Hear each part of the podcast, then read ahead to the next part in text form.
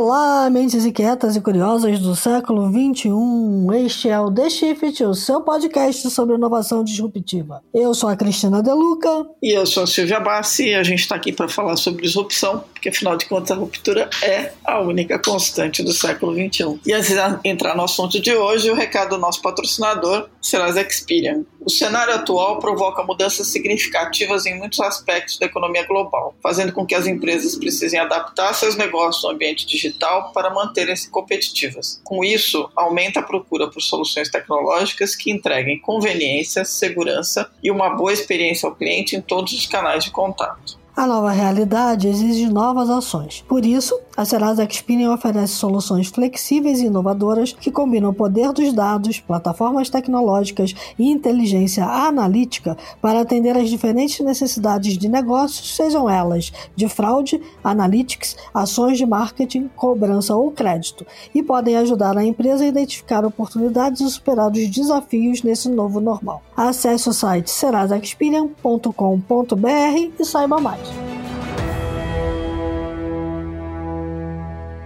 E dito isso, Cristina De Luca, qual é o assunto de hoje? O assunto de hoje é a economia da experiência e a personalização, que a gente já falou muito aqui, né? A gente vem tocando nesse assunto ao longo do tempo, mas é importante frisar que o consumidor está mudando e que esse é um caminho sem volta. Então, atrair e fidelizar um público exige cada vez mais uma atuação diferenciada das empresas e a personalização é um dos pilares que vão sustentar a experiência experiência, a nova experiência para o consumidor do futuro. Então, entregar para o cliente um serviço adequado às suas necessidades pode ser decisivo para o fortalecimento do vínculo da marca com esse cliente, né? E para o aumento aí da rentabilidade do negócio, né? Então, não se faz isso sem dados. Dados são o bem aí mais valioso para as empresas contemporâneas é, e exerce um papel fundamental no processo de personalização dos serviços. Outro aspecto importante que a gente já falou muito aqui é a inteligência artificial, também tem um pouco de IoT, enfim. É, não basta ter dados em mãos, é preciso analisá-los de maneira estratégica e transformá-los em verdadeiros insights. Então, um setor que está olhando atentamente para tudo isso e que serve como um paradigma para tudo que já está acontecendo agora e para tudo que vai acontecer de diferente é, num futuro próximo, pelo menos fora do Brasil já vem acontecendo fortemente. Aqui ainda depende um pouquinho da regulamentação, é o setor de seguros. Então, para conversar com a gente sobre esse cenário de personalização baseada em dados, a gente convidou o Henrique Volpe, CEO da startup Cacau Seguros e presidente da Associação Associação Brasileira de Insurtechs. Tudo bom, Volpe? Como vai, pessoal? Tudo bom? Volpe, seja bem-vindo. Obrigada por ter participado. Obrigado, Silvia. Prazer é meu. Muito bom, Volpe. Eu queria que você conversasse um pouquinho com a gente agora para se apresentar, apresentar o que, que a Cacau Seguros faz e, e um pouquinho sobre como é que está essa questão justamente de olhar para o comportamento do consumidor para oferecer um produto hoje. Depois a gente fala de futuro. Tá legal. Então, a gente começou essa jornada com a Cacau, sou sócio fundador da Cacau junto com o Diogo Russo Marcelo Torres já há quatro anos. Toda essa caminhada foi muito em função de um, de um trabalho, uma pesquisa que a gente desenvolveu e uma conclusão de que absolutamente as pessoas não eram atendidas de forma adequada quando a gente é, fala de seguros. E isso, é, obviamente, leva a uma baixíssima penetração de seguros na economia brasileira. A gente está falando geralmente menos de 5%, isso mesmo quando você compara com países subdesenvolvidos, com os pares do Brasil, é, um, é uma taxa muito baixa. Para você ter ideia, países desenvolvidos, você está falando sempre mais de 10% de participação no PIB, e isso tem a ver, quer dizer, você não entregar aquilo que o seu cliente deseja, obviamente é um dos, um dos fatores para essa, essa baixa penetração. E a gente foi descobrir na época, uma das coisas que a gente é, levantou através de pesquisa com o usuário mesmo, pesquisa de campo, focus group e tudo mais, é que a, o cidadão brasileiro, de forma geral, ele acha que seguro não é para ele, ele acha que seguro é algo muito caro e, na verdade, ela é uma proteção relativamente barata, por assim dizer, para você ter. Então, a gente foi, no, no, ano de 2017, nós fomos até a SUSEP, que é o órgão regulador de seguros, né, equivalente ao, ao Banco Central para o mundo de seguros, e, e pedimos autorização com o levantamento que a gente tinha feito já de trabalho de pesquisa e personalização com, com os usuários, que era a possibilidade da gente fazer seguro no modelo de assinatura. Assinatura como você tem assinatura de jornais, assinaturas de revista, Netflix, Spotify e assim por diante. Para nossa surpresa, na época, a SUSEP aceitou, né? O mercado é super tradicional e eles diziam para a gente que, via de regra, a SUSEP não era muito fã de, de, de inovações e novidades e, na verdade, a gente foi surpreendido e eles toparam isso. Foi aí que a gente começou essa jornada, uma jornada já que vai completar quatro anos, de bastante sucesso, fazendo seguros uh, inteligentes e mais barato possível para atender a maior grupo populacional possível no, no Brasil. E é isso que você comentou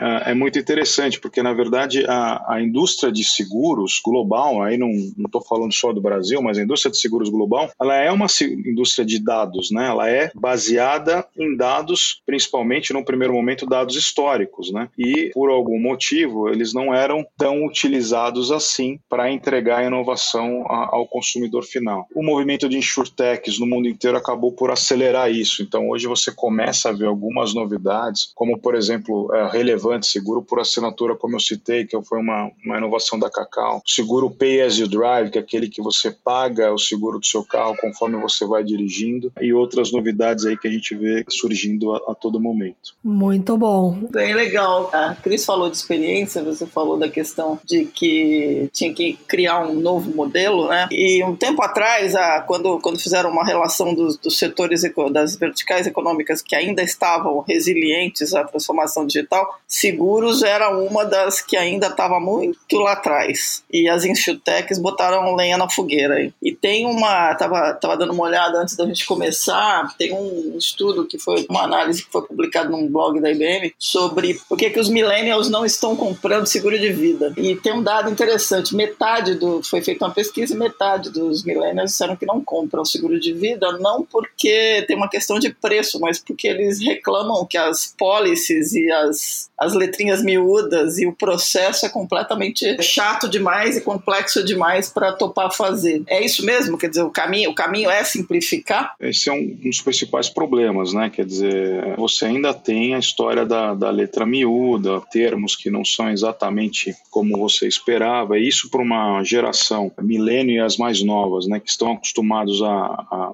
a, muita transparência, né? Ou seja, informação, você buscar informação sobre aquele produto, você vai fazer uma compra no Mercado Livre, você sabe quem está vendendo, quem comprou, qual foi a experiência, tem vídeo no YouTube, assim por diante. Eu acompanho minhas filhas pequenas, né, de, de 4 e 7 anos, elas aprendem a fazer slime com o YouTube, então uhum. é muito proativo e muita transparência. E tradicionalmente é uma indústria que não fez isso, inclusive para seguro de vida. Seguro de vida a gente tem um, uma pesquisa interessante, a gente atua atuou bastante com uma seguradora do Japão e eventualmente podemos fazer uma parceria para o futuro em seguro de vida. E o Japão ele é absolutamente o campeão em seguro de vida, né? Você está falando em 99% de penetração. É até um aspecto cultural, né? Você tem lá dois momentos, né? Você tem geralmente no Brasil e no Ocidente você contrata um seguro de vida quando você tem filhos. No Japão, o momento cultural, o evento cultural é quando você se casa. Então o marido contrata para a mulher mulher, a mulher contrata para o marido. Olha só. E essa empresa chamada, essa seguradora chamada LifeNet foi a primeira seguradora japonesa digital. Eles é, acabam vendendo tudo por, por celular e por aplicativo. Eles têm uma parceria muito grande com o que seria o equivalente a, vai, a Vivo ou a Claro no Japão. E eles fizeram uma simplificação muito grande. E essa simplificação, inclusive, de texto. Né? E eles conseguem justamente atingir um demográfico de pessoas muito mais jovens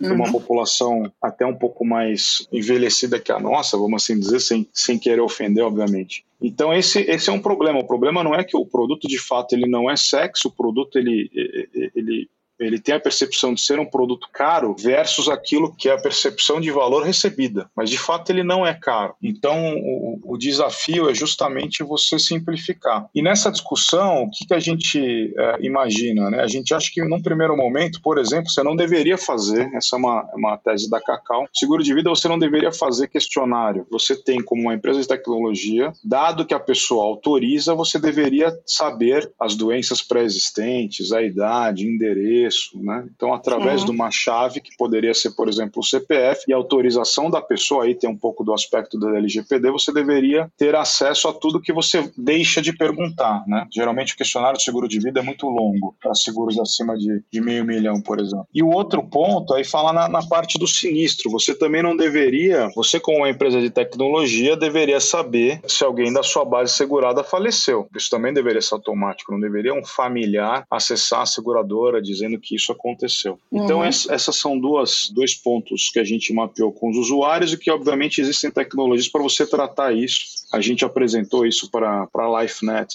para Catway Health, que é uma empresa chinesa, e eles acreditam que faz sentido. Né? Então, o caminho tem que ser esse, para você deixar para essa geração Z, ou Millennial ou Z, o mais confortável possível, o mais rápido possível para fazer a contratação. Porque é isso, né? Tem uma pesquisa do final do ano passado da Capgemini, a World InsurTech Report 2019, que fala exatamente sobre a questão da conveniência, né?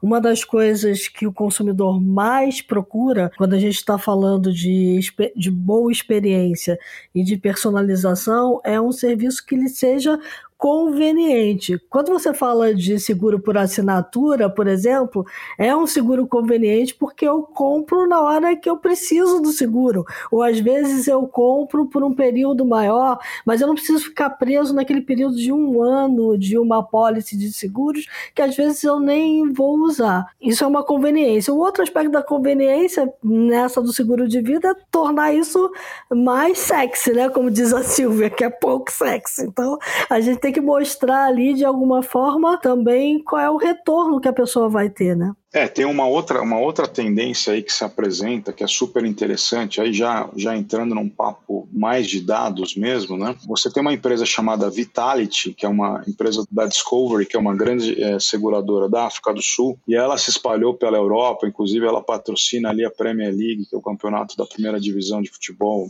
na Inglaterra, ela também está nos Estados Unidos, tem uma parceria com algumas seguradoras na Europa. E a Vitality ela te dá, dentro do seguro de vidas, recompensas é, pelo seu bom comportamento de saúde. Então, se você começa a fazer esporte, ela te dá recompensa. Se você perde peso, ela te dá recompensa. Se você consegue regular a sua pressão arterial, ela te dá recompensas. Se você consegue tratar diabetes, ela te dá recompensas. Então, ela pega alguns indicadores que hoje você já tem até em, em, smartphones, né, seja Android ou o mesmo iPhone, e ela vai te dando recompensas, como por exemplo, ah, você perdeu, você tem o objetivo de perder 5 quilos, você perdeu 2, ela te manda um tênis para você continuar correndo. então aí sim você, aí você está invertendo um pouco o, o, os valores, né? Você deixa de ser reativo, ou seja, você deixa de fazer um contrato e esperar a morte do seu pool de risco e passa a, a fazer algo que é bastante positivo, quer dizer, de, em cima de vida saudável. E aí eles nem falam tanto em seguro de vida, eles falam em wellness, né, em, em bem-estar. É um produto de bem-estar e não um produto de seguro de vida. No entanto, ele obviamente inclui uh, um seguro de vida. É um caso super interessante com dados que já estão com todos nós, né? Quer dizer, você tem muita coisa que pode ser utilizada em modelos que você já tem no seu telefone, no seu smartwatch, assim por diante. Interessante. E com relação à, à, conveniência na hora da contratação, que foi uma coisa que a Silvia tocou também. É, o que, que a gente pode esperar daqui para frente? O que, que a gente já tem hoje que está diferente de como era? Eu acho que hoje já tem uma, uma diferença brutal, né? Quando você fala em famoso na papelada lá no paperwork. Isso antes era né, algo muito extenso que foi reduzido. Acho que é um trabalho grande das startups. Então você em poucos cliques hoje você já consegue contratar quase todos os seguros, uma grande quantidade de seguros. Claro, quando você pega é, seguros de grandes riscos, seguros garantia, talvez ainda não é um, um processo tão fluido, mas é, seguros de danos para pessoas, como seguro para smartphone, seguro para bicicleta, seguro para patinete, alguns seguros para automóvel, você já tem essa facilidade. A visão, inclusive, da Cacau, a empresa que eu, que eu sou sócio fundador, a gente tem uma visão de médio e longo prazo chamada de seamless insurance. Que é uma derivada do Seamless Banking, né? Ou do Seamless Finance. Aí o Seamless Insurance, o que a gente está propondo é o seguinte: olha, você tem que ter a capacidade de se proteger independente do dispositivo. É uma coisa de momento, não é uma coisa de dispositivo. Então você não deveria ter que buscar um, um computador, um desktop, é, nem mesmo um telefone ou um iPad. Então, se você está interagindo com a sua televisão e naquele momento você quer fazer uma proteção, você deveria ter condições de fazê-lo. Se você está conversando com a Alexa ou alguma assistente virtual e você também identifica uma situação de buscar proteção, você deveria fazer. Mesma coisa para microondas e todos os dispositivos conectados que você tem hoje na, nessa vida hiperconectada. Então, esse é o conceito de Seamless Insurance. Você não precisa nem chamar de, de seguro, né? Então, você está protegendo algo, você ou um bem seu, para aquele momento, naquele dispositivo específico. Não deveria ser limitado uh, dessa forma. Eu acho que isso a gente está chegando mais rápido do que a gente previa, né? Você falou do micro-ondas, eu me lembrei aqui de estar na cozinha usando uma panela de pressão e pensar que eu deveria ter feito um seguro residencial. Todo mundo tem tanto pânico assim. De... Não, mas esse, esse é exatamente o momento ideal, tá vendo? Na verdade, é. você, você, não deveria, você como provedor de seguro, seja uma seguradora, uma, uma startup, você deveria estar justamente trabalhando esse momento, né, esse micro momento, e não dando tiro de canhão na Rede Globo para ver o que vai acontecer depois, entendeu? Na é verdade, naquele momento você não, não necessariamente está pensando nisso. Né? Você citou um ponto interessante, que é, o, é um seguro que é, é super uh, de baixa penetração no Brasil, assim como os outros, mas particularmente o seguro residencial ele tem baixa penetração no Brasil comparado com todos os outros países. Obviamente a gente não tem terremoto, não tem vulcão, as casas aqui não voam, né, como na Flórida, mas deveria ter uma participação muito maior, né? Então essa a indústria de seguros ela é baseada muito em dados, ela é rica em dados, ela tem dados históricos aí de centenas de anos. Começa com Halley que fez a tabela de, de expectativa de vida, mesmo as, as tabelas com relação a, a transporte marítimo, assim por diante. Então assim, dado realmente não falta, mas o que falta é justamente você trabalhar micromomentos específicos de cada pessoa para oferecer uma proteção adequada para aquele micromomento. Então não é, você não acorda é, querendo contratar um seguro residencial, né? Mas existem momentos específicos, como por exemplo você cozinhar, que você automaticamente recebe um, uma mensagem que aquele é o momento de risco que você poderia se proteger. Então esse é o momento que tem que ser é, aproveitado e aí cabe a o conceito de seamless insurance, né? Ou seja, você não importa aonde você está, você tem que ser, é, tem que ter a capacidade de, de, de, fazer essa proteção, contratar essa proteção. Isso já está acontecendo hoje quando a gente olha para esse seguro que você oferece, por exemplo, para quem vai é, usar um, vai sair de bicicleta de aluguel, por exemplo. É, isso isso está começando uh, no mundo inteiro. Você tem iniciativas de seguro uh, on demand, seguro paramétrico, seguro paramétrico eu falo um pouco mais adiante, a gente vai lançar um produto específico para pandemias e Covid a partir do ano que vem. Paramétrico, ou seja, paramétrico ele funciona a partir de, de parâmetros, então você não precisa interagir com a seguradora. Se você tem uma enchente na rua do seu comércio, do seu estabelecimento comercial, você é automaticamente indenizado, você não precisa ter nenhum tipo de interação. Então, deixa tudo muito mais fácil e, e automático. Os seguros de, de, de, de transporte também estão começando agora na modalidade on demand. Então você contrata especificamente para aquele trecho que você vai fazer. Se você vai pedalar da sua casa até o seu, seu escritório ou, ou, até o mercado, você pode contratar especificamente para aquele período. Também é um seguro que a gente vai, esse a gente vai lançar ainda dentro desse ano. É, então essas facilidades já estão começando a acontecer. Algumas experiências na, no Sudeste Asiático e na Europa de, de seguro viagem, que obviamente não estão mais em operação, mas que antes da pandemia, se você tinha um atraso específico de um voo, você podia ser indenizado por conta disso. Então a gente está falando da possibilidade, é, vamos ver se eu entendi, de eu ter o seguro do meu celular quando eu vou para o bloco de carnaval. Exatamente.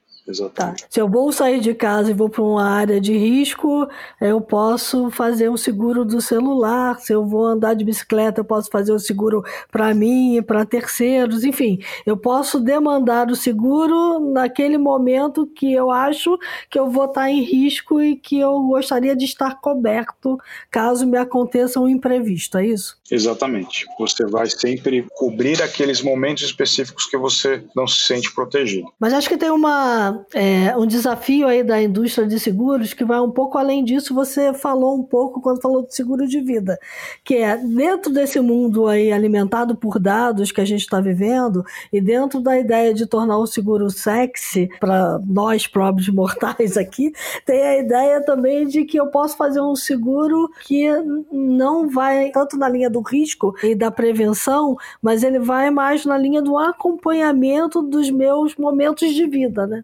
Exato. Essa é uma grande, uma das reclamações da indústria, é que ela, é, a indústria de seguros ela reclama porque o via de regra, a, o contato que você tem com o cliente, ele é low touch, né? Ou seja, você tem um contato uma vez por ano, que é justamente quando você está renovando um seguro de automóvel, por exemplo, na melhor das hipóteses, seguro residencial. Seguro de vida nem renovação você precisa fazer, você, você só está pagando. Então é mais uma, uma oportunidade de você voltar a ter um contato, e aí nesse caso, um contato positivo positivo, de bem-estar com um cliente que já é seu e você pode, obviamente, tentar vender outras coisas, que eu acho que é uma, é uma reclamação e um ponto que a gente sempre escuta da indústria de maneira geral. Tem duas coisas aí que eu acho que são aprendizados importantes, né? Porque tem um lado de você da economia da conveniência, né? Então, você tem um raciocínio de que você vai resolver um problema e você consegue ter formas de resolver esse problema porque a empresa que fornece aquilo que vai resolver seu problema está te dando a chance de fazer aquilo de de forma é, rápida e no momento que você precisa. Esse é um lado. E aí tem o outro lado, que é as empresas entenderem, criarem é, um modelo de relacionamento com o consumidor que também tenta resolver um outro, uma outra questão que é estabelecer alguma forma de recorrência, né? Porque a gente está falando da tal da economia da, da subscrição ou da economia da assinatura. Como é que uma empresa tem que raciocinar do ponto de vista de desenhar uma oferta de produto digital que consiga contemplar essas duas coisas? As possibilidades da recorrência e as facilidades da, da economia da conveniência. Então, esse, esse é um ponto muito importante que você tocou, porque a gente percebeu isso logo no início da, da jornada da Cacau, quatro anos atrás. Então, uhum.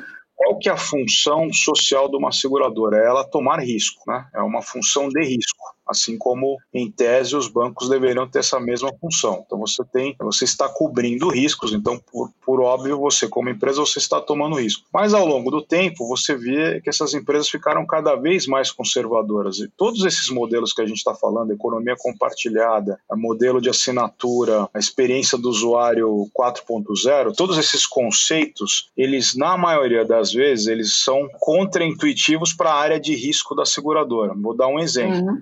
Quando você fala assim, olha, eu vou fazer o seguro da minha bicicleta pelo período de uma hora, esse período qual eu vou sair da minha casa e vou até o Parque Ibirapuera, isso para o atuário, né, isso para a ciência atuarial, é um momento de concentração de risco. Uhum. E, na verdade, a, a seguradora está acostumada a cobrar 24 horas por dia, 365 dias por, por ano, e você tem poucos pontos de risco ao longo desse ano mas naquele momento específico é uma grande concentração de risco. Então o modelo é completamente contra-intuitivo e completamente diferente. E você tem que testar isso, né? Obviamente você não vai acertar o modelo logo de início. Verdade. Então como é que fica esse preço? Qual que é o preço ideal? Se você falar para um, um, atuário conservador, ele vai falar, não, eu quero cobrar para essa hora o mesmo valor que eu cobro para o ano inteiro. Essa seria uma resposta analisando do ponto de vista de, de matemática atuarial, do ponto de vista conservador.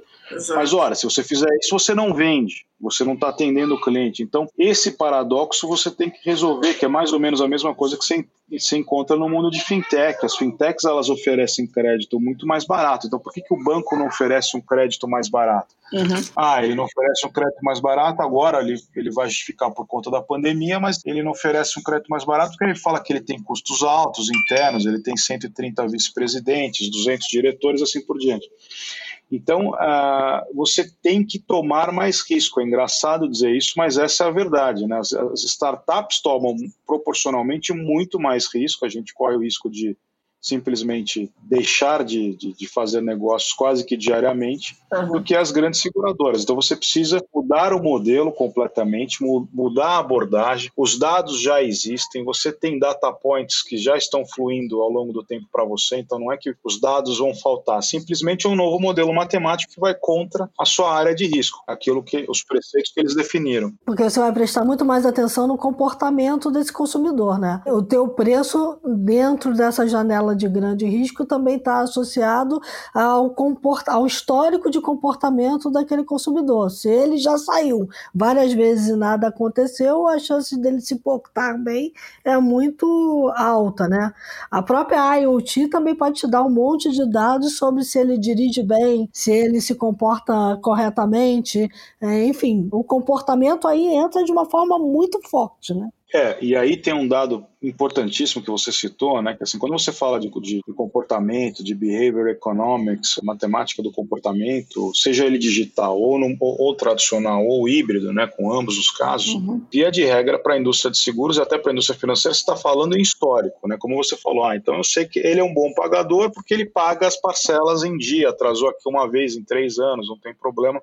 Então meu score de risco apresenta que ele é um bom pagador. A mesma coisa você poderia dizer para um, um, um segurado, olha, ele tem 20 anos de seguro de automóvel, nunca deu sinistro, então a gente concede descontos aí para ele ao longo do tempo e ele também jamais tentou fraudar seja nessa seguradora ou em outra, ele ou qualquer tipo de familiar. Então, esses são indicadores uh, históricos interessantes, isso a indústria tem, ela já trabalha e consegue precificar em, na base disso tudo. O problema é que você está falando aí, participação de PIB de 4, 5%. A gente está falando, em, mesmo no, na mais alta penetração, que é o seguro de automóvel, você tem 30% da frota segurada. Uhum. Então, você está falando de um mundo muito desconhecido, onde você vai ter que ter uma abordagem diferente. A abordagem da Cacau, por exemplo, a gente pega esses dados históricos, eles eles são data points, mas isso não é relevante. O que a gente está fazendo é um exercício de modelo matemático para futuro. Então a gente está no modelo de teste, obviamente, porque você nunca tem certeza com relação a isso. Você está projetando o que as pessoas vão fazer. E aí, obviamente, é um exercício muito mais complexo e, no primeiro momento, menos é, preciso. Então você trabalha com grupos de risco, com cohorts, com safras de risco, e o que você acha que eles vão fazer. Aí é que está o, o, desconforto das seguradoras e provavelmente o pulo do gato para as techs. Tá. Eu ouvi em alguns fóruns de debate, em alguns eventos, a questão da IoT entrando muito forte nisso também tanto para seguro residencial quanto para seguro é, automotivo, enfim. A, o próprio comportamento do carro, da coisa, também ajuda nessa precificação. Ajuda muito, né? Então, existe uma certa, um IoT que, que a gente presta pouco atenção e, e que já tem um certo caráter de ubiquidade, que é o próprio smartphone. Ele te dá muita informação, caso você tenha autorização da pessoa para utilizar. Os, os automóveis, a mesma coisa. Você tem dispositivos que já já saem de fábrica que você pode utilizar, que vão te dar dados também interessantes para você compor esse seu modelo de risco e precificar da forma adequada e classificar a pessoa também dentro do, do pool de risco. Aí entra um, um outro ponto, a gente começou na, na, conversa a falar de personificação, e personificação, obviamente, é uma regra, é uma é quase que uma vaca sagrada aí no digital, só que a gente tem uma visão um pouquinho diferente, a gente acha que, que a personificação dentro dos seguros ela é discriminatória, uhum. então a gente trabalha com cohort, a gente trabalha com safras. Por que isso? Mesmo com IoT, você sempre vai entrar num parado, paradoxo dos gêmeos. Né? O que é o paradoxo dos gêmeos? Esse é um estudo na Alemanha que dizia o seguinte: você tem um, irmãos gêmeos, moram na, na mesma casa em Munique, os dois têm o mesmo automóvel e têm um comportamento digital e comportamento uh, não digital até onde monitorado, parecidos. Então, por óbvio, eles têm o mesmo, a mesma precificação, pagam exatamente o mesmo valor de seguro. Só que tem uma diferença: um irmão gosta de, de sair à noite para beber e volta dirigindo, e o outro não. E, e isso, do ponto de vista de monitoração, eles entendem como simplesmente uma ele dirige um pouco a mais em determinado horário, né? Então, uhum. Então você tem que medir isso e em tese você deveria precificar de forma diferente. Tá. Mas aí você, tá, você partiu para o discriminatório, e isso pode ser um problema, principalmente quando você tem baixa penetração, como é o caso do Brasil. Você chegar para um, uma pessoa só pelo fato dela morar no Capão Redondo e cobrar mais caro, porque ali é um risco maior, independente do produto, seja residencial, bicicleta, smartphone ou automóvel. Se ele tiver ali, é um, é um, é um endereço maior de risco. Então, esse componente a gente acha que você tem que fazer em pool, você tem que fazer em cohort. Se você personificar totalmente, você vai cobrar mais caro justamente das classes C, D e E. Entendi. Então tem um viés de discriminação aí que o próprio setor está tentando resolver. É, não sei se o setor. Foi uma provocação. Essa, é, essa, é uma preocupação que a gente tem desde o início da Cacau. A gente discutiu muito sobre isso. A gente, ao longo do tempo, teve é, opiniões até diferentes da opinião atual. Mas hoje, quanto mais personificado, mais discriminatório parece que vai ser esse preço porque você tem componentes de, de localização e de comportamento que você vai acabar punindo em preço. Por exemplo, ah, essa pessoa aqui a gente identifica pelo, pelo próprio smartphone que ela está se transportando no, na cidade de São Paulo uma média superior a 60 por hora. Então, obviamente, é metrô. Uhum. Metrô leva mais risco no nosso modelo. Então, se metrô leva mais risco no nosso modelo, vamos precificar de acordo, né? Mas Será que é justo você precificar a, a pessoa do metrô do ponto de vista de, de, de missão da, social da Cacau e deixar a pessoa que está dirigindo num, num, automóvel blindado com, com preço mais barato? Se você normaliza isso dentro de um pool de risco, você consegue oferecer um pouco mais barato para a pessoa do metrô, um pouco mais caro para a pessoa do carro blindado, que parece ser um cenário hoje mais adequado. Isso é interessante, porque quando a gente olha do ponto de vista regulatório, imagino que tudo que vem para frente, o próprio sandbox regulatório lá da SUSEP vai levar essas coisas em consideração, me parece, né? Um setor tão regulado quanto é o setor de seguro deve ter algum tipo de normatização. Tem que levar, né? Mas essas são questões, por exemplo, a gente vai entrar, aí você entra num outro ponto, você poderia entrar num outro ponto que é o viés do seu algoritmo. Qual que é o bias do seu algoritmo? O bias, obrigatoriamente, o viés, ele é do programador. O programador sempre vai ter um viés, não tem jeito, né? Uhum. Então, essa é provavelmente uma das discussões discussões hoje mais é, profundas e em pauta quando você fala de machine learning mesmo, inteligência artificial. E eu concordo com você, isso em algum momento tem que ser amplamente discutido com a, com a sociedade, com consulta pública e tudo mais, e ter algum tipo de, de garantia e posicionamento do regulador. O interessante é que muitas das discussões que a gente fez até aqui estão se materializando num setor só, né? Você vê quanto é difícil é, a gente acertar a mão nesse mundo digital que vem pela frente com tanta variedade variedade e possibilidades de oferta de um único produto, né? Exatamente. Não é fácil, né? Então, essa iniciativa do sandbox é importante é, e acho que a SUSEP ela reconhece isso justamente para a gente levar esse tipo de questão para eles, né? Talvez, talvez essa questão não, não tenha tanta relevância agora no momento, mas a gente levar para a SUSEP. Explica para a nossa audiência o que é um sandbox regulatório, porque acho que o pessoal não sabe. Não, o sandbox é, é basicamente até né, a tradução literal, né? Aquela caixa de areia que você vai, que, você, que as crianças brincam e aí os pais, quem é pai ou mãe, fica um pouco mais tranquilo, porque você sabe que dentro daquela caixa de areia, né, tem ali uma, uma limitação geográfica, você está num ambiente um pouco mais controlado. Então, a analogia super bacana, porque é isso, na verdade, o, a SUSEP ela vai permitir dentro do ambiente controlado, que é o ambiente do sandbox regulatório, com regras específicas, que são regras que foram definidas no, no edital do sandbox regulatório, inovação dentro de seguros, inovação buscando produtos mais fáceis, digitais, justos e baratos de contratação e um atendimento uh, mais adequado para o usuário final. Basicamente, o regulador está dizendo: olha, dentro daquela caixa de areia, vocês, startups, podem brincar e a gente vai monitorar. Ou seja, nós a SUSEP é a mãe que vai ficar ali olhando as startups a operarem dentro daquele ambiente tá. e vai aconselhar e vai eventualmente permitir ou coibir uh, práticas que ela vem identificar como adequadas ou inadequadas. Agora, nesse, nesse parquinho aí, só brinca quem é novinho ou brinca as incumbentes também? As incumbentes não brincam, né? Se for até uma questão do sandbox, né? As incumbentes até questionaram isso, então foi desenhado, assim como o sandbox regulatório do FCA lá na Grã-Bretanha e da autoridade regulatória da Singapura, que são dois casos globais de sucesso para a fintech para a insurtech, foi desenhado justamente para as startups com capital base menor do que o capital base que você teria num, numa seguradora tradicional e ela não é indicada para as grandes seguradoras. Então, as grandes seguradoras elas podem inovar dentro da, da, das regras atuais, basta ter esse tipo de drive e interação com, com, com a SUSEP, mas pode ser que a gente encontre ali startups em parceria com algumas seguradoras também. Isso a gente vai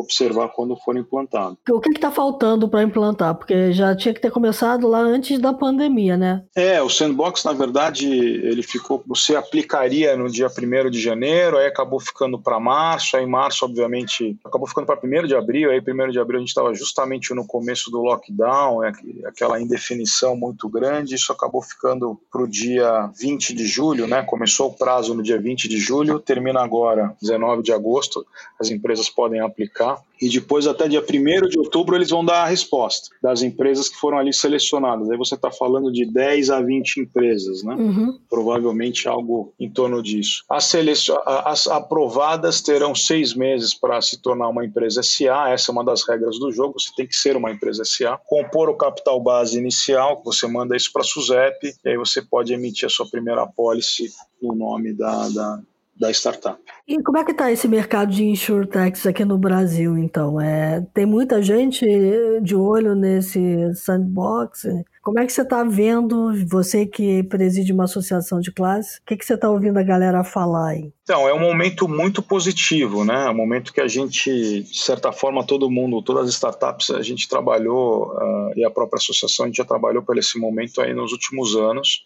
A gente tem contribuído com a SUSEP nessas discussões de, de apólice digital, venda por meios remotos, uh, recentemente a ALS, que é o Insurance Liquid Securities, que são né, produtos financeiros securities tradáveis em bolsa de seguro, que é muito comum lá fora, não é comum no Brasil. Então, um momento super positivo com a liderança da Solange, a Suzep tem feito boas eh, inovações e entrega tudo o que tem prometido dentro do prazo. Do ponto de vista de volume, ainda é um volume baixo quando você compara, por exemplo, com fintechs, né? Você, por exemplo, o Pix, que é aquele meio de pagamento instantâneo do Banco Central, você teve quase mil empresas se cadastrando para ser provider do, do, do Pix, né? Uhum. E a gente está falando aqui do sandbox regulatório que vai ter de 10 a 20 empresas. Então, proporcionalmente é menor, mas isso é menor não só no Brasil, no mundo inteiro. A conexão fintech do José Prado mapeou aí em torno de 92 insurtechs no ano passado, acho que esse ano deve ter um pouco mais, mas é um mercado que vai se revolucionar, é só o começo, ele está provavelmente 10 anos em atraso com relação ao mercado financeiro de forma geral. Então, uh, vai ter muita movimentação e acho que vai ter movimentação de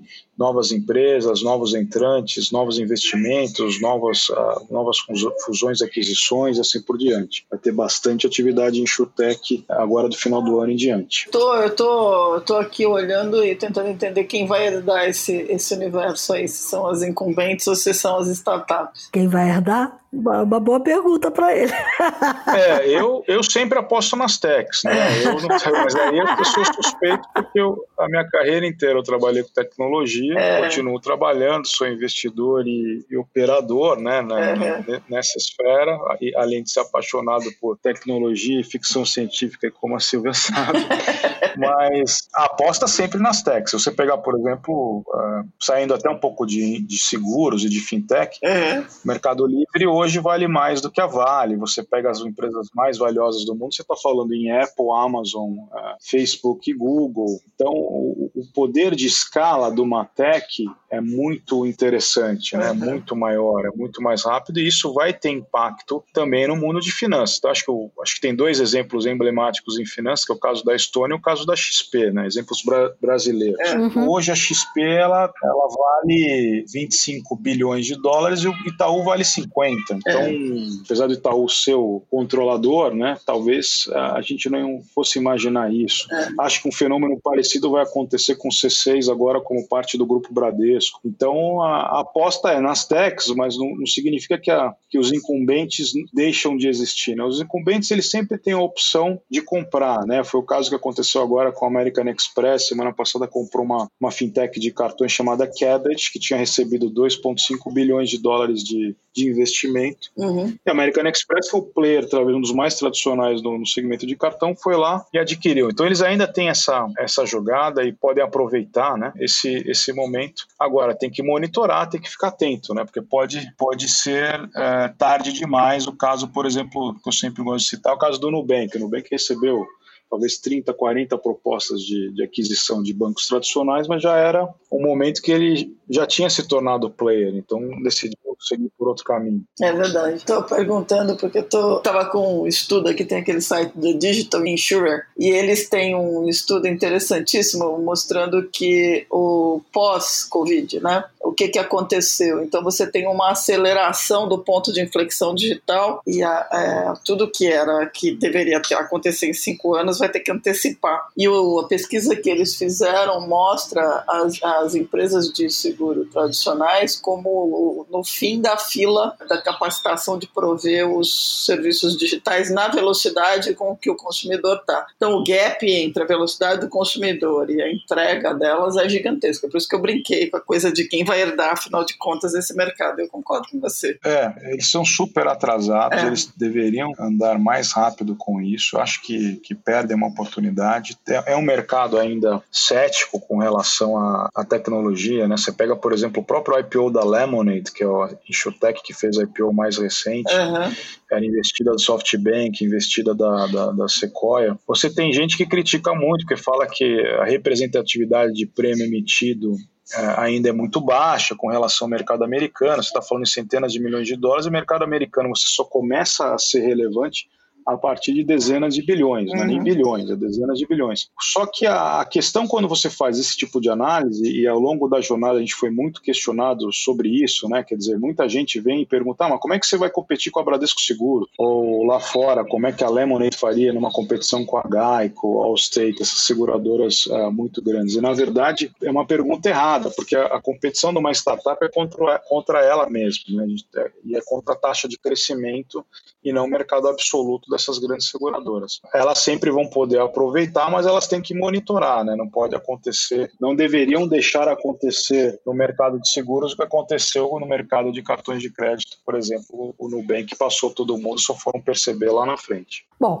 independente de quem for mais preponderante aí no futuro, o importante mesmo é que o consumidor é que sai ganhando, né? Porque ele passa a ter uma variedade de opções muito maior. Já está tendo agora, né? Sem dúvida, sem dúvida. Então tem uma série, apesar de ser ainda um mercado nascendo ainda de insurtech no Brasil, né? São alguns mapeamentos falam em 90 startups, 92 startups conexão fintech. Então esse número ainda vai tende a crescer muito. Você já tem inovações que as startups contribuíram, né? O caso da assistente digital, que a Cacau começou com Ana, tem outras startups utilizando, a vistoria remoto e assim por diante. Então o cliente final, independente do resultado, quem ganha né, do ponto de vista empresarial, ele ganha sempre. É, o negócio é encantar o cliente. Temos um programa, Silvia Bassi? Temos, temos um programa. Então, vamos para os insights? Vamos para os insights.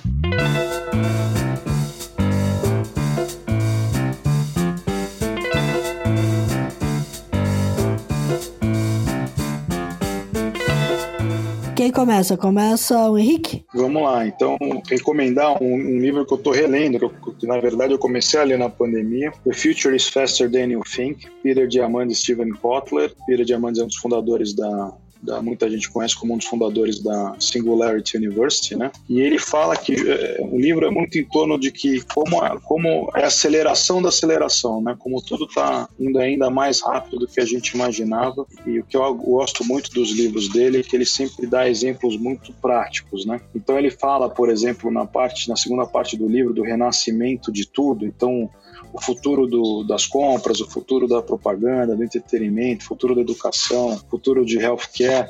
Ele fala muito, ele e o Cruzel, sobre o futuro da longevidade, né? o que está sendo feito para o lifespan das pessoas aumentarem na Terra. Fala de seguro, fala de finanças, fala de de comida também, e ele te dá em dados como, como isso está acontecendo muito mais rápido do que você imagina. Um dos exemplos aí que, que eu li recentemente é justamente você tinha a Sears, né, como grande player de comércio nos Estados Unidos durante muito tempo. A Sears começou ali vendendo relógio em estações de trem antes de 1900, 1893 mais ou menos. Acabou se tornando a maior empresa de, de varejo do, dos Estados Unidos e depois foi ultrapassada por Walmart, que por sua vez foi ultrapassada por Amazon né? E o Walmart e a Amazon você está falando de 20 anos, né? O evento Sirius você está falando em centenas de anos. Então a rapidez das mudanças é muito grande. E o outro também, outro livro super bacana, Talking to Strangers, do Malcolm Gladwell, autor de Blink, autor de Outliers, autor, de Tipping Point. também super conhecido. É como você, que você deveria saber sobre as pessoas que você não sabe não conhece, né? E aí ele fala de como, como a gente tende a se enganar, né? Então, um dos casos que eu achei super interessante, ele fala bastante aqui sobre o espiões cubanos que trabalhavam para a CIA, que tinham postos de liderança da CIA e que eram da mesa de espionagem de Cuba, ou seja, eles tinham a missão Caramba. eles tinham a missão na CIA de espionar Cuba, mas na verdade estavam espionando os Estados Unidos para Cuba e eles só foram descobrir assim depois de, de muito, muito tempo que eles achavam que eram pessoas muito improváveis de estarem é, mentindo ou traindo. Então são casos muito interessantes. Tem um filme na Netflix sobre esse caso agora, né? estreou recentemente. Exatamente. Muito bom. Bom, já que a gente falou tanto de seguro aqui, né, tem que procurar aquelas coisas de por que, que os imprevistos acontecem, né? E aí eu, eu tinha comecei a ler um livro que eu achei extremamente interessante, que está conectado com o cenário que a gente está e acho que vale a pena. Eu estou adorando é um livro da, de uma jornalista da NPR chamada Lulu Miller, e o livro se chama Why Fish Don't Exist. E é um cruzamento entre biografia e autobiografia mas enfim, ela ela estava ponderando sobre sobre o imponderável, sobre as coisas que acontecem de repente, sobre o caos, chegando à conclusão de que a única coisa constante na vida das pessoas é o caos e a perda. E aí ela descobriu a história de um taxonomista chamado David Starr Jordan, que tinha sido como ictiologista sempre capaz de identificar 5% de todos os peixes disponíveis na face da Terra ou conhecidos na face da Terra e no terremoto que aconteceu em São Francisco em 1906, ele perdeu todo aquele monte de vidrinho que tinha todos os peixinhos e os, os tais dos labels, né? Os rótulos de cada peixe com o nome específico. E ao invés dele ceder à catástrofe, ele resolveu reconstruir a história toda e ele resolveu então costurar as etiquetas dos peixinhos para evitar que perdesse as etiquetas. Ele costurou as, as etiquetas dos peixinhos nos próprios peixinhos. Fez lá um trabalho, mas enfim. E ela vai pela história dele, que era um cara que catalogava, que conseguia identificar as coisas, né? A gente tá falando tanto de IoT, de acompanhar as coisas. Então, acho assim, é uma história muito emocionante, porque é uma mistura de aventura científica com memórias com biografia e com as próprias ponderações de vida, universo e tudo mais. Então fica aí a recomendação. Why Fish Don't Exist. Dá para comprar na Amazon Brasil, é em Kindle, baratinho, 12 dólares, e vale muito a pena. Um texto maravilhoso. Então vamos lá. Eu vou dar um, livro que aparentemente não tem muito a ver com o que a gente conversou aqui. Se chama Cérebro no Mundo Digital, da Marianne Wolf. E a ideia por trás do livro é justamente assim, o quanto a gente consegue aprender dos dados e dos textos e das análises que a gente vê nas redes sociais. Então, a ideia dela é o efeito disso no cérebro humano, né? Mas é, se a gente for ler o livro pensando no cérebro digital e nos sistemas de inteligência artificial, nos bias e tudo mais que a gente tem visto por aí, serve também. É um bom exercício para fazer. Então, vale a pena ler o cérebro no mundo digital e ela parte desse contexto todo aí dos dados não estruturados nas redes digitais. Muito bom.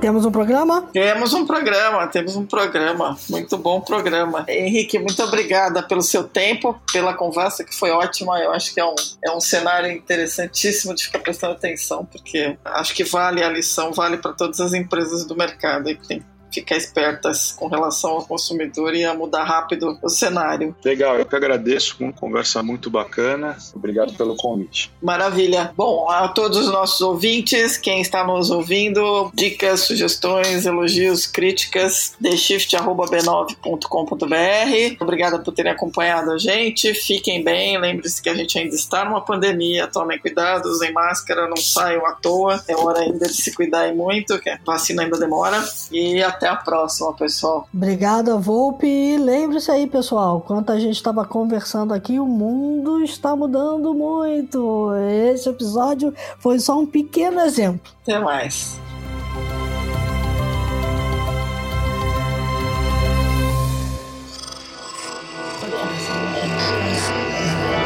Esse podcast é, é apresentado por b9.com.br.